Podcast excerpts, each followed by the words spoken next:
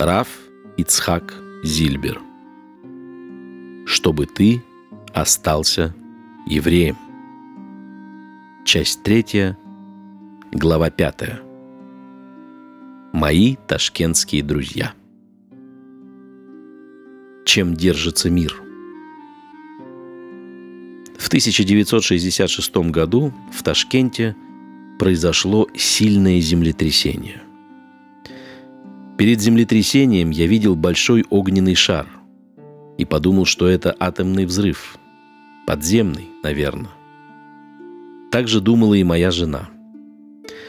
Возможно, землетрясение действительно имело искусственную причину. Мы ведь не проверяли уровень радиоактивности. Так или иначе, в городе, как я уже говорил, было разрушено семьдесят пять процентов зданий. Землетрясение началось под утро. Мы выбежали на улицу после первых толчков. Подошел сосед-еврей. «Ицхак, какую броху говорят на землетрясение?» «Ой!» – спохватываюсь. «Я об этом не подумал. Шекохо угурато мале улам. Силы и могущество которого наполняют мир». Сказано в первой главе Пиркей Авот. Шимон Ацадик был одним из последних мудрецов Кнесет Агдула, Великого Собрания. Он говорил: мир стоит на трех вещах: на изучении Торы и на служении в храме, молитве и на добрых делах. Я своими глазами видел это во время ташкентского бедствия. Мне кажется, в то время не было в Союзе города с более налаженной еврейской жизнью и более крепкой общиной, чем Ташкент. В Ташкенте в те годы евреи были очень сплочены. Здесь действовали несколько синагог и тайных миквы, делалось много добрых дел. Из семи-восьми, это очень немало по тем временам, ташкентских резников, двое-трое постоянно стояли на рынке. Один из них, Беньямин Шойхет, увидев, что еврей покупает курицу и направляется к рубщику, всегда предлагал: «Зачем идешь?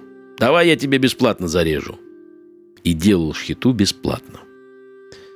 Мне кажется, Ташкент был в этом отношении уникален. Даже Самарканд, пожалуй, был чуть слабее. На Кавказе евреи держались очень твердо, но у нас учеба шла серьезнее. Меня и сына, например, люди буквально заставляли заниматься с ними Торой. Такое же землетрясение, даже более слабое, за несколько лет до того случилось в Ашхабаде. Правда, как говорят, оно было горизонтальное, что опаснее, а не вертикальное, как в Ташкенте. Но почему такое, а не другое? В Ашхабадской катастрофе погибли более десяти тысяч человек. А в Ташкенте? В шесть утра я начал обходить знакомых. Прихожу к Вольфам, нашим родственникам. Глава семьи еще в постели. Кругом кирпичи и камни, а Ефраим цел и абсолютно невредим.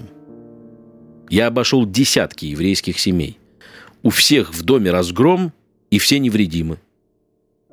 По данным печати, в городе погибли десять человек. Ведь землетрясение продолжалось много дней. Было более семисот толчков. Тогда я понял, что означает «мир держится Торой». «Этим и держится», — подумал я. Потому так и получилось. Люди не хотят видеть чудеса. Закрывают на них глаза. Рамбан сказал: знаменитые явные чудеса помогают нам ощущать чудеса скрытые. И тогда мы начинаем понимать, что в мире все чудо. И это понимание – основа веры. Вот посмотрите, что произошло совсем недавно в Израиле. Шла война в Персидском заливе. Ирак обстреливал Израиль ракетами СКАД. На города Израиля, которые населены очень густо, было выпущено тридцать девять СКАДов. Вторая мировая война показала, что бомбардировки городов приводят к огромному числу жертв. Современное оружие, СКАДы, еще опаснее. Ущерб от обстрелов был колоссальный, но погиб только один человек. Израильские военные специалисты, готовя больницы к приему раненых, намечали шесть тысяч коек на каждую ракетную атаку, потому что во время Ирано-Иракской войны каждая ракета, упавшая на Тегеран, убивала от восьми до десяти человек, не считая множества тяжело раненых. Эти данные я взял из книги Сэма Веффера «Ракеты, противогазы и чудеса». Обстрел Израиля Ираком продолжался с восемнадцатого января по двадцать пятого февраля. Были повреждены сотни, а может и несколько тысяч квартир. Я видел снимок. Полностью разрушенное ракетой трехэтажное здание, человек со всех сторон, прихваченный обломками. И под развалинами люди. И все остались живы. Так произошло не раз и не два, а тридцать девять раз. Кстати, наказание в тридцать девять ударов предписывает Тора грешнику, нарушающему ее заповеди. Но это кстати. Военные специалисты в Европе провели сравнительные исследования результатов бомбежки Германии и Лондона, Ираком, Ирана и Израиля. Констатировали невероятный факт и воздержались от профессиональных выводов. Помните, я говорил про Персума Ниса в Хануку? Так вот, это и вообще мицва рассказывать о чуде. В том случае, если факт общеизвестен и ясно, что никто не будет его оспаривать, о таком событии можно объявить и сказать, что это нес, чудо. Если возглашение может вызвать споры, лучше не объявлять. А разве то, что я рассказал, не чудо? Неужели кто-то скажет, что этот факт случайен? Маца Шмура. Во время одного из самых сильных толчков меня в Ташкенте не было. Я ездил жать пшеницу для пасхальной мацы. Из рассказа Софы Лернер. В ашкеназской общине Ташкента было много крепко верующих евреев, эвакуировавшихся сюда в войну из Москвы и Ленинграда, да так здесь и оставшихся. На Песах эти люди хотели иметь мацу из зерна, которое берегли от воды с момента жатвы. Такая маца называется шмура. Во время войны сотрудникам завода, где работал отец, выделили участки земли за городом, под огороды. Обычно все сажали картошку. А папа предложил посеять пшеницу для мацы шмура. Он уговорил нескольких евреев тоже посеять пшеницу, пообещав купить у них урожай в четыре раза дороже, чем на рынке.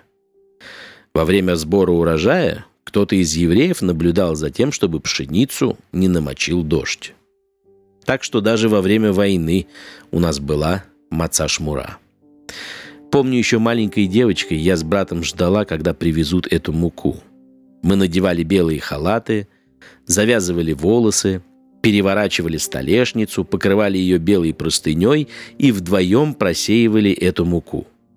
Потом из нее пекли мацу шмуру. С тех пор, как Рав Ицхак приехал, он, конечно, участвовал во всех этих делах. Помню позже, когда Зильберы поселились на улице Парман, у них во дворе пекли мацу для всех. Мы договорились с одним колхозом, заплатили и отправились жать. Я научился управлять комбайном и как раз сидел за рулем, когда комбайн подбросило подземным толчком. В поле, где на тебя не свалятся стены, не так страшно, как в доме. Я беспокоился, как там, в Ташкенте. Оказывается, во время этого страшного толчка мой сын занимался у Рава Залмана. Из рассказа Рава Бенсона. Я инстинктивно рванул в окно. Оказавшись снаружи, смутился. А учитель? Ему ведь не вырваться. Но дом уцелел. Пшеницу мы сжали и собрали. Но было очень жарко, и в один из мешков, когда я его завязывал, попала капля пота. Я тут же вытащил горсть зерна сверху и выкинул ее. Но решает ли это проблему, не знал. Мы обратились к раввинам. Выяснилось, что пот не махмиц, то есть не окисляет, и мешок пшеницы пригоден для Песаха. Потом мы арендовали на два дня мельницу. Человек тридцать молодых парней и девушек в один день полностью очистили мельницу от хамца. Это была тяжелая работа. А на завтра смололи наше зерно. Спустя несколько дней эти же тридцать молодых людей надели специальную одежду и пекли мацу. Моя старшая дочь тоже участвовала в работе. Из рассказа Хавы. Родители обещали мне, что когда я вырасту, то есть когда мне исполнится двенадцать лет, я пойду печь мацу вместе со старшей сестрой. У Сары для этой цели был даже специальный фартук, хранившийся от Песаха до Песаха. Первые выпеченные мацот предназначались для больных и бедных. Барух Эхер взял у сына директора завода машину, и всем нуждающимся отвезли мацу домой. Пекли, чистили, мололи, развозили. Все это бесплатно. И раздавали мы мацу бесплатно. Не торговали ею. В том году нам невероятно повезло с мацой. Впервые за все годы евреи общины даже оказались перед выбором, какую мацу взять на первый вечер седера. Из той муки зерно, для которой мы сами сжали и смололи, которую сами пекли, или посылочную из Эрец Исраэль, на коробках с которой написано «Маца шмура мишаат кцира», что значит «маца, обереженная с момента жатвы». А может, бруклинскую взять? Хабадники получили мацу из Бруклина. Рав Ицхак Винер сказал: «Исполняются слова из Пиркей Авот. Кто выполняет Тору в бедности, придет время, будет выполнять в богатстве». Много лет у меня не было мацы. И вся моя еда в Песах были кусочки сахара. А сейчас у меня забота, какую мацу выбрать. Сотрудник ЧК. В синагогу, где я молился, приходил каждую субботу Илья Исаакович. Фамилии не называю. В шестидесятые годы он уже начал понемногу приближаться к еврейству. В синагогу ходил по субботам, осваивал кашрут, пек вместе со всеми мацу на Песах. Но в двадцатые годы он работал в ЧК, где, как говорится, не мезузы пишут. Он оправдывался, что работал по хозяйственной части. Однажды с Ильей Исааковичем произошла история, которая, на его взгляд, имела серьезные последствия. По делам службы ему приходилось ездить по разным городам. Приехал он как-то в Витебск. Это было время массовых арестов религиозных евреев. Является он в тюрьму и узнает: арестованы тридцать с лишним самых выдающихся евреев города. Раввины, Талмидей Хохамим, мудрецы и праведники. У него в глазах потемнело. А тут еще он увидел, что к воротам тюрьмы пришли близкие этих людей с передачей. Просили принять. Дело было перед Песахом. Охранники сказали им, что таких здесь нет, и те ушли в слезах. Не зная, может быть, их родных расстреляли. Илья Исаакович не выдержал. Он побежал за ними, догнал. «Давайте я передам». Он взял передачи, отдал раввинам. А выглядел он совершенно русским мужиком. Даже не на сто, а на сто пятьдесят процентов. Илья Исаакович сказал раввинам, что он еврей. Они заплакали и благословили его. «За это доброе дело мы тебе желаем долголетия». Прошло много лет. Илья Исаакович уже жил в Ташкенте. Он серьезно заболел, перенес операцию. двадцать дней лежал со вскрытым животом. Шов не срастался. Врачи считали, что дни его сочтены. Люди приходили прощаться с ним. Пришел к нему кругляк, увидел... и слезы выступили. Илья Исаакович говорит ему: «Володя, ну что плакать? Каждому свое время. Надо умирать». Но вдруг все срослось, и он выздоровел. Илья Исаакович считал, что ему помогло выжить благословение арестованных раввинов. Эту историю Илья Исаакович рассказал мне, когда мы познакомились поближе. Недавно в Израиль переехали его родные. Они поселились в Иерусалиме. Мы встретились, и я спросил о нем. Знаете, сколько он прожил? восемьдесят девять лет. Так исполнилось благословение. А его внуки здесь. Они верующие.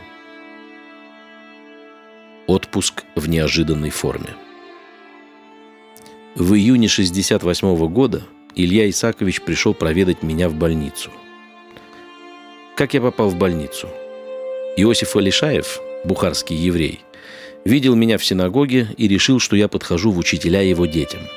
Он стал просить: «Мои дети целыми днями по улице бегают, не слушаются. Я с ними не справляюсь, учить их не могу.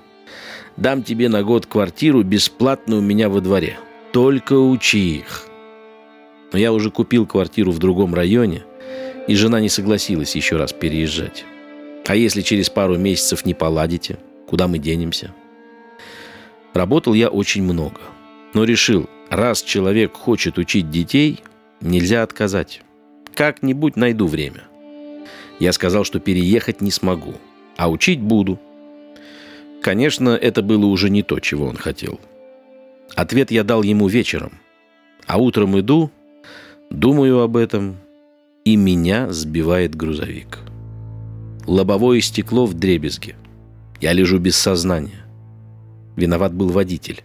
Когда я открыл глаза, водитель меня укорил. «Ты мне все стекло разбил своей головой!» Я говорю: «За стекло уплачу, только вези поскорее в больницу». Меня положили в больницу с сотрясением мозга, левое плечо было совершенно переломано, и рука висела, как плеть. Я пролежал в больнице три недели. Илья Исаакович навестил меня и пошутил в разговоре: «Все меня спрашивают, за что Всевышний наказал Ицхака. А я им объясняю, очень просто. Ицхак все бегает, все у него дела, работает и никогда не отдыхает. Организму все-таки отдых нужен. Вот Всевышний и дал ему отпуск в такой форме». Из рассказа Якова Лернера. По субботам он проходил не знаю сколько километров, чтобы читать Тору в разных миньянах, потому что у нас не хватало людей, которые умели бы читать свиток Торы. Но он и в будни ходил пешком. «Ой, на автобус я не сяду, он слишком долго идет». И вот он так бегал, бегал, бегал, бегал, пока однажды его не сбила машина. Пришел я к нему в больницу, лежит такой довольный. «Знаешь, — говорит, — я эту сугию, тему в Талмуде, долго не мог прочесть. Наконец, Барух Ашем, до чего повезло.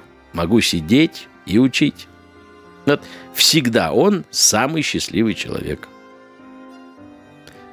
Плечо лучше лежит в гипсе, если выпрямить руку и держать ее на весу. Врачи сомневались, выдержу ли я. Я их уверил: выдержу. Загипсовали. Как теперь накладывать тфилин? Мне помогали лежавшие в палате больные.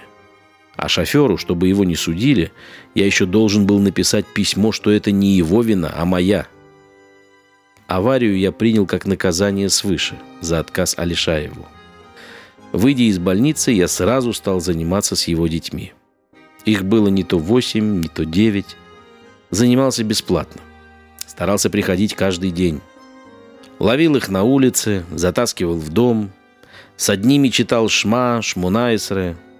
С другим, самым тихим, успел пройти Берешит, первую книгу Торы. И с девочками занимался. И перед каждым праздником что-то рассказывал. В общем, все дети были охвачены. Так продолжалось вплоть до моего отъезда в Израиль. Конечно, мы остались друзьями. Интересно, что все эти дети стали глубоко верующими. Некоторые из мальчиков учились в ешивах в Бней-Браке. Все девочки вышли замуж за религиозных парней.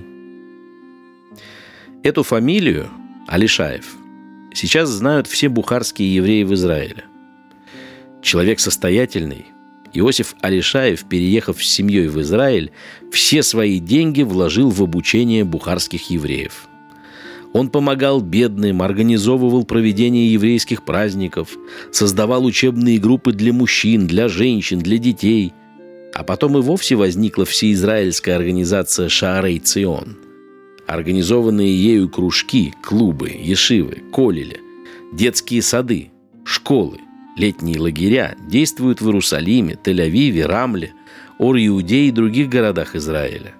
А возглавляет организацию Рав Шмуиль Алишаев, самый тихий когда-то сын раби Иосифа. Самый короткий седер в жизни. У нас во дворе накопилось полно мусора. Надо было убрать двор к празднику, а сделать это я мог только после работы. Весь предпасхальный день, когда хлеб уже не едят, а мацу еще не едят, я возился во дворе. Только вычистил двор, уже вечер. А я недавно узнал, что у нескольких семей нет мацы. После вечерней молитвы я отправился разносить мацу. Ташкент – большой город. Праздник уже начался, и я шел пешком. К одному, к другому, к третьему. Домой вернулся где-то без четверти двенадцать. Счастье, что полночь в Ташкенте в эти сутки наступала в час и двадцать девять минут. По закону, завершающую еду в Седер Песах, афикаман, надо съесть до середины ночи. Пришел я еле живой. От уборки, от ходьбы, от голода. Но надо было ждать. Мы пригласили на седер Ифраима Вольфа с женой, того самого родственника, которого я застал в постели после землетрясения. А жена его преподавала в вечерней школе и кончала занятия около двенадцати. В половине первого пришли, наконец, гости. И мы начали седер. Я рассказывал, все как положено. В час восемнадцать минут мы закончили чтение Агады. Я предложил всем поскорее мыть руки.